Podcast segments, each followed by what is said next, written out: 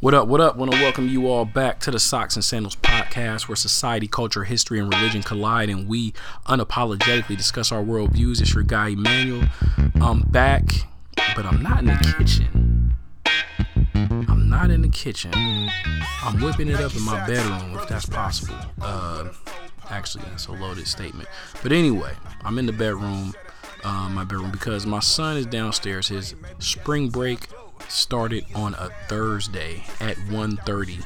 Very strange, but you know they got parent-teacher conferences starting um, on Friday, and they were just like, you know what, let's let the kids out early on Thursday. Why not in the middle of the day? So, um, yeah, we home, we chilling. Uh, he's playing 2K, and I'm up here getting some work done. You know what I mean? So, what I'm uh, what I'm here for today why am I here today? Why am I putting out this random small episode late in the week?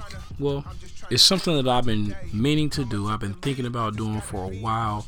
A lot of a lot of y'all out there, a lot of listeners have um, encouraged me to do this. So I'm gonna go ahead and do this recap, man. I'm gonna do a recap of the past two episodes, episodes 104 and 105. Um, you know the the Nikki and James 1971 conversation.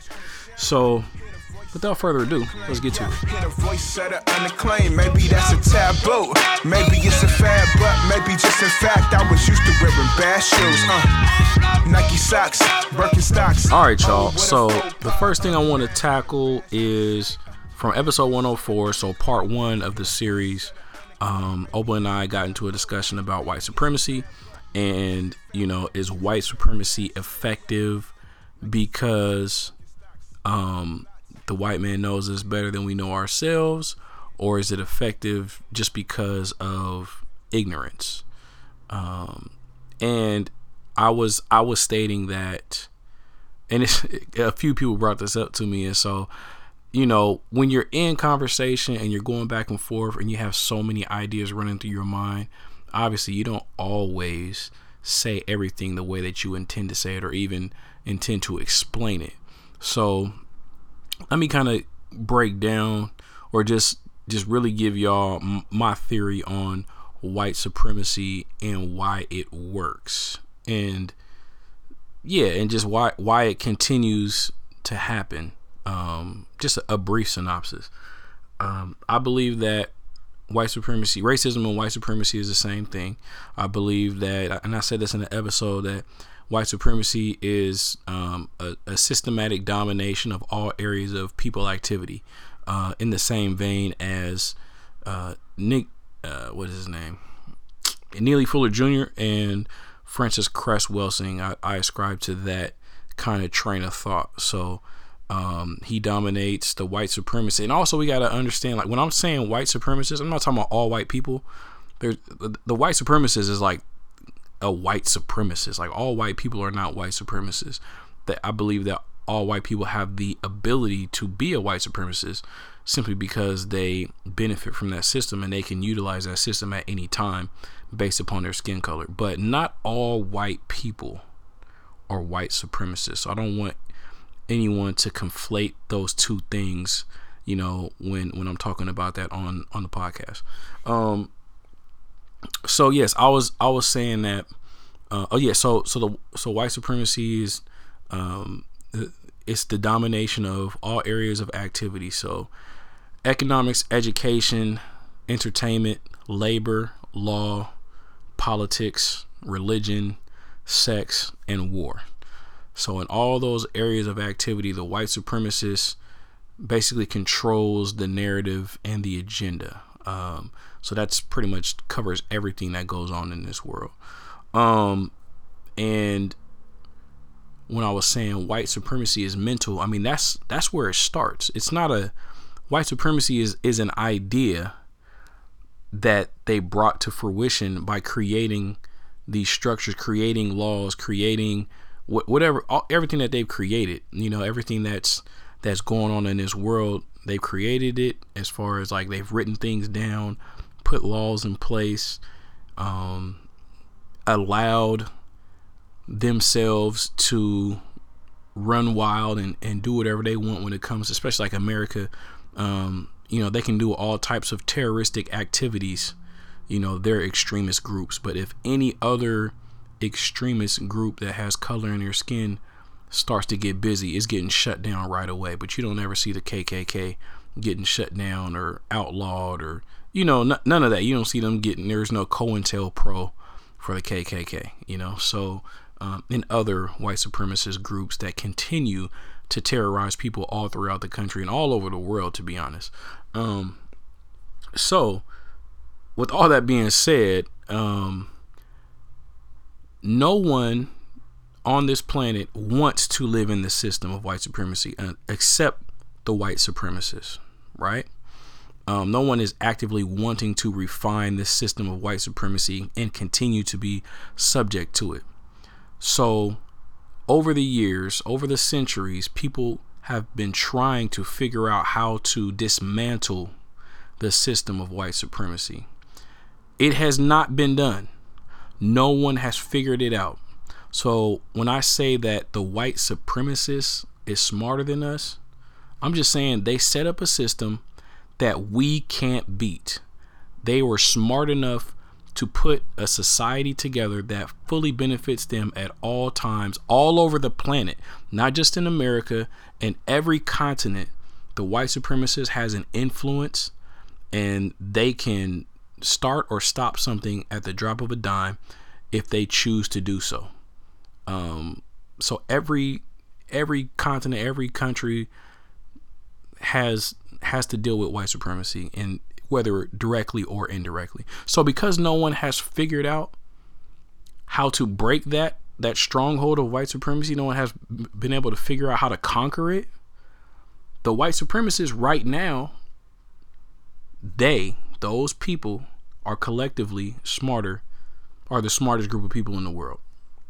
Because white supremacy isn't based upon sheer numbers because you know white people are outnumbered when it comes to non-white people. I mean they they are the minority you know but they're you know they're they're smart enough to use language to their advantage. So they call themselves they call us minorities. Like in america they call anyone that is non-white a minority but when you talk about globally around the world they are outnumbered easily it's not it's not even close um, but that so that small group of people have influence on every continent, and they have a system that is unbeatable right now. Okay, uh, even white people that don't like white supremacy don't know how to defeat it. So the white supremacists, it's not that they're better.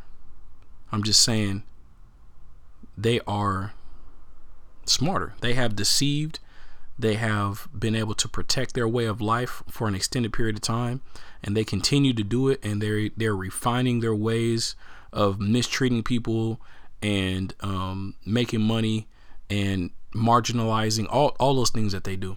So in every area of activity. So I just want to give y'all that breakdown. I'm not saying like white people are smarter than black people or black people are stupid. Like I definitely don't believe that.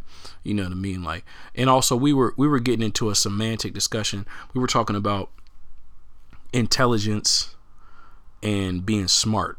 And I'm trying to think what I was thinking at that time when I was saying like they they aren't they aren't more intelligent because in, intelligence to me, the way I see intelligence is um, like having knowledge and know how to apply it in a creative way.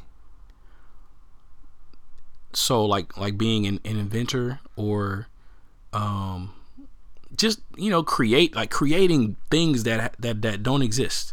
You know like you know, black people in America, we've created genres of music. Like we continue to create. Like that creative intelligence, like no one no one on this planet is more creatively intelligent, especially when it comes to music, than those of the African diaspora. Like it's it's not even close, right? Um now, so that's that's what I say is that's intelligence. Um just just having knowledge and, and knowing how to use it being smart to me the way i see being smart and this is like i'm just giving you like once again giving you what's going on in my head so being smart is is like how do I put this? Being smart is just like being able to deceive, honestly. Being able to do something, figure things out quicker and being able to control like whatever you're trying to do, you find a way to get it done. So you know you know how they say work smart and not and work smarter not harder, right? So it's just, it's just finding ways to get stuff done, finding shortcuts, just finding ways to be efficient, um, finding a better way to read, a better way to fold your clothes, a more efficient way to clean the house, um, just creating little shortcuts on, on your computer to get to certain like that's smart. Doesn't mean you're more intelligent. You just found you just found something like you found a way to do something really efficiently. So so you and somebody else is doing the same thing. I might I might not like like our kids are smart. Like they know how to operate phones very at a very early age. Now, my four year old is not more intelligent than my grand my grandparent. Well, rest in peace. My my parents. Let's say my parents. You know what I mean? When my when my parents get a phone, it takes them a while to figure out how to use every feature on the phone. When my four year old gets on the phone, she knows how to do everything. How to play games, download games, open the internet, go to YouTube, kids YouTube, regular YouTube. Like she knows how to do stuff. So that to me, that is smart right? Just knowing how to quickly figure things out and just make things happen for your benefit. Now, my parents are way more intelligent than a four year old just because they've lived life and they know a lot of things. But when it comes to working the phone, the kid is smarter. You see what I'm saying? So I, that's what I want y'all to get when you're when you're listening to that conversation. Um, and I'm and I'm saying the white supremacist is smarter than everybody else because they found a way, a, just an easy way to just dominate people and mistreat people and and keep power to themselves and and keep it away from other people. Anyone that has color and melanin in their skin, they're they're not gonna have power. They're not gonna be able to to rise and be that one percent. But that but that one one percent is just gonna be preserved, you know, decade after decade, century after century. As, as long as a white supremacist has an influence on it, they're going to preserve that and keep all the goodies, all that, all, everything. Try to keep everything to themselves, right? All the resources, everything. So, boom, that's that. I didn't mean to spend that much time on that point, but I just wanted to. I want y'all to hear my heart, and I want y'all to hear my whole thought process as I'm saying that, the way that I'm interpreting, you know, what's going on in the language that I'm using. No meddling, just transparency, transparently. All praise due to the chief. All right. So the second thing I want to touch on from episode 104, part one of the conversation. Um, actually, what I'm going to do is I'm just going to play the clip, play two minutes of it. Um, it was when we got into reparations. It got real, got real good. I like that part of the conversation. But I'm gonna, I'm gonna go ahead and play the clip as opposed to try to fumble through describing the back and forth. I'm gonna just play the two minute clip and I'll hop back in and and uh, go over that. I say a mm-hmm. check is the lot that doesn't teach economic power. That doesn't build wealth. I don't care. Mm. That's that's not that's not the issue. We're not we're not saying hey America build wealth for black for descendants of slaves. But for but in this conversation between you and I, you are disconnected from this conversation, to be honest. Like, it's not about you, it doesn't affect you. So it's easy for you to say that because you're on the outside looking in because you're not a descendant of a slave. So you can say, well, as far as I can see, you know, these black people in America, they're not going to get it right anyway. So why give them the money anyway? They're just going to fuck it up. You say these and them as if I'm not one of the people that are in this country that are dealing with no, white no. supremacy in America. No, I'm saying reparations doesn't affect you. But America has affected my mentality on my ideas of reparation. I get it. And so I'm saying America has affected your mentality. So your mentality is this is going to ruin them. They don't even need that. They can't handle that. They need education before they need money. That's how you think of it because America has framed that thought process about black people for you. And, how, is, and how, is, how is America? How is that different from you? From me, how is my framing? How, how does America frame black people different from me than you? Well, in this in this equation, yes, where we're getting what is due. Mm-hmm. Like MLK said, we coming for that check, and they killed that nigga shortly after mm-hmm. that. I'm coming for that check too. I'm gonna get what's due to me. I'm I'm not going to turn away what is due to me. You know how many people have gotten reparations from the U.S. government? Mm-hmm. How many groups of people? Japanese, the Japanese that, that's the most wild to me. The, the Japanese Jews, really like people that were in a part of the Holocaust. Right. You mean to tell me the Jews shouldn't get the money that they're due? You mean to tell me the Japanese shouldn't get the money that they're, that they're due? It's going to ruin them. Has it ruined the Japanese? Has it ruined the Jews? So why all of a sudden because black people get it? Oh, it's going to ruin us. Whew. All right. First things first. I said the N word, and I've been trying to stop saying that. Like I'm trying to eradicate that from my vocabulary. It's tough. I apologize, y'all. I am not trying to continue to bring that word into 2020. Uh, so forgive me for that. Charge it to my head, not to my heart. And I use the N word and MLK in the same sense. Like that is just uh, so uncalled for. So I'm I'm like I'm all about unapologetic expression, but I am also trying to elevate myself at this point in my life. And then, and that's just something that I did not want to say. That's not something that I want to represent or just use that word lightly um, or just just throw it out facetiously or whatever the case might be. Like, it's not cool. So, especially in reference to MLK, you know. But I was just caught up in the moment. But y'all, y'all know what I'm saying, man. Like, I I didn't mean to call him that, but you know, they killed my guy. You know, they killed our guy. So, um, so that's that. All right. So moving forward, man, the reparations talk. I don't even, I don't even know how we got onto that because, man, it the the conversation was just flowing organically, and it happened. It went there, and I must admit, I'm glad that it did uh, it's so interesting having that conversation. Um, and and you know, no one is right, no one is wrong. We're just giving our suggestions because we're all trying to figure this thing out, right? Especially, I mean, when it comes to reparations.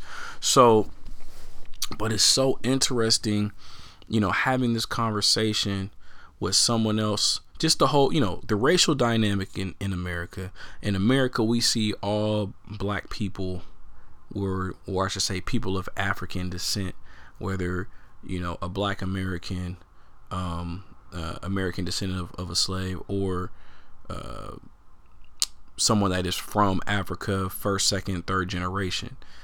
Um, so we all see each other the same. and We kind of think that we we think similarly, as as weird as that may sound like, but this is this is this conversation isn't unique to any other you know group of ADOS American descendant of a slave versus uh, an immigrant African immigrant we don't necessarily see eye to eye and I thought it was I thought it was really strange that Oba was asking if I was if I had any hesitancy about you know, black people potentially getting the reparation. Like uh, to me, I was just like, "Yo, what? What do you mean?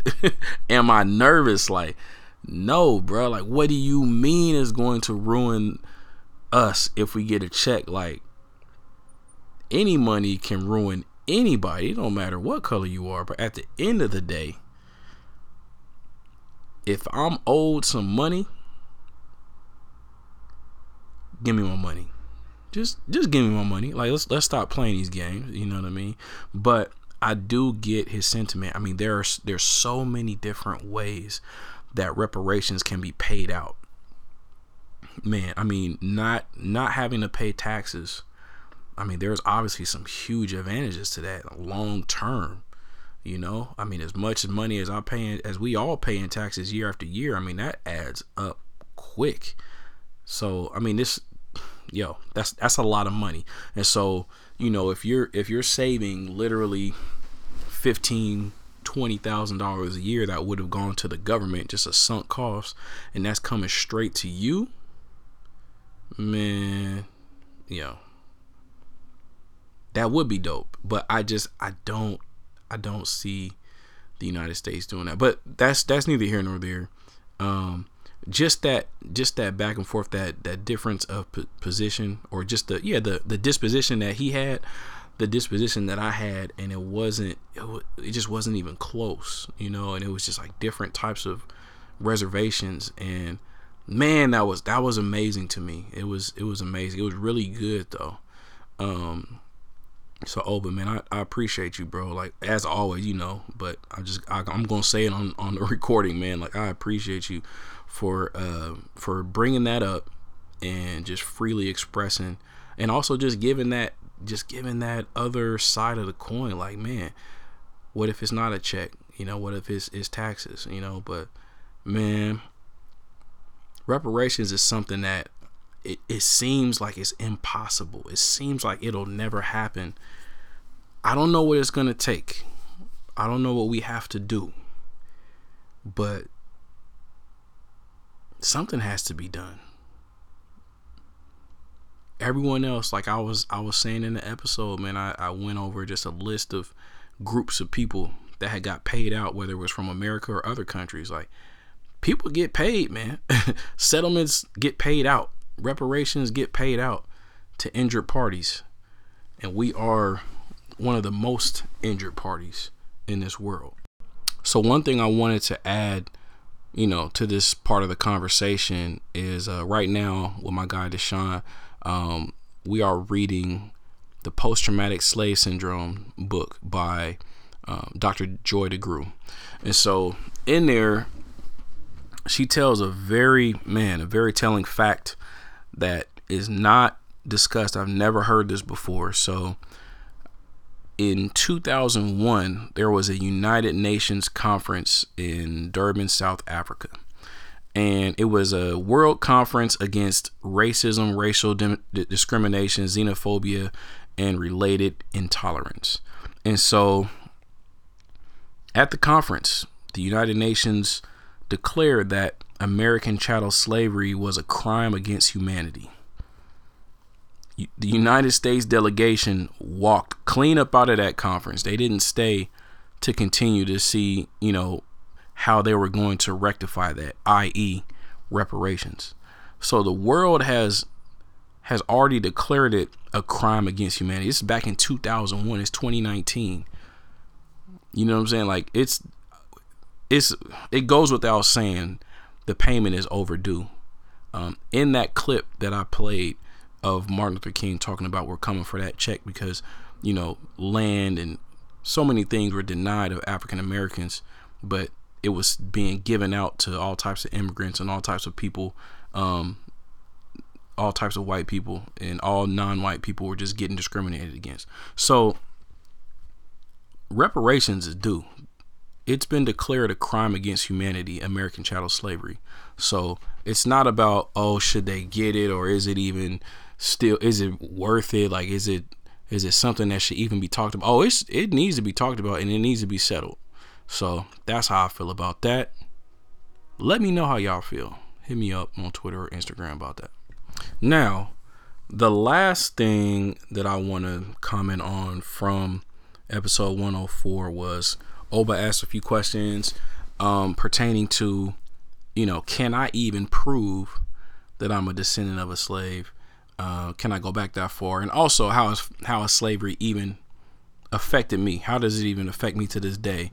You know, if I'm born in the 80s and slavery ended in 18, 1865. So, what I did was shortly after we recorded that, or shortly after I put out the episode and processed all the information, um, I went to my folks' house. So I talked, had a long talk with my dad. Um, and you know, I was telling them, you know, when we went to North Carolina, I, re- I vaguely remember, I vaguely remember, you know, some of those stories about our our ancestor on our uh, on our grandparents' side, uh, or on my my grandfather's side, um, and so he pulled out all the information that I needed to uh, trace back, trace our roots back to to slavery. So let's see. Here we go. So that reunion that I went to um, back in 2009, it was the Strong family reunion. So Um, it was honoring our ancestor Rebecca. Now, Rebecca, we don't know when she was born, but um, she but she was uh, she came here from the West Indies. We don't know exactly what island, but she came over to South Carolina um, via the West Indies, via the slave trade. And Rebecca got married and she had one, two, three, four, five children. So she had Eli in 1842, uh, Taylor in 1845, Susan 1855, Mary 1860, and her only child that was born free was Caledonia in 1866. Now, out of all of those children, um, we trace our line directly to Taylor. He and that, that's a that's a man. So um, my great great great great great super super great ancestor Taylor, born in 1845. Um, and then Taylor. Well, I'm I'm not gonna go down the line because I'm I'm gonna butcher it, but uh, basically, we can we can trace that thing back. You know what I mean? And so we traced it back, and then he told me the story of my grandfather, you know, sharecropping in the fields in North Carolina. So a specific story that he had, because I already knew that he did that, and I seen the field where he plowed, you know, that he plowed the, tobacco in, because um, it's still there to this day in Pitt County, uh, North Carolina, Greenville, North Carolina. So, um, my grandfather was born in 1917. Lived a full life, man. He uh he was he he was 97 when he passed, man. But yeah, he so he he was born in 1917. In 1930, by the time he was 13, you know, he always helped his father. Um but he he could at the age of 13, he could plow a whole field by himself so he was doing grown man work at the age of 13. Now at the at that time where there were sharecropping for those tobacco fields, each man only got 50 cents a day. So my great grandpa Samuel Williams was only getting 50 cents a day and my my grandpa Jesse Williams was just helping out. So once you know, great grandpa Samuel realized that his son could plow a whole field, he went to the owner and he negotiated to get 75 cents a day because he's like hey man my son he's not a you know he's not 18 but he's only 13 but he's doing just as much work as any other man. And so so he was able to get a raise. He negotiated a raise from 50 cents to 75 cents a day for the two of them. So yeah how did slavery affect me? You know what i mean? Like for one i can trace back you know my my ancestry pre 1865 and and that's just on one side of the family.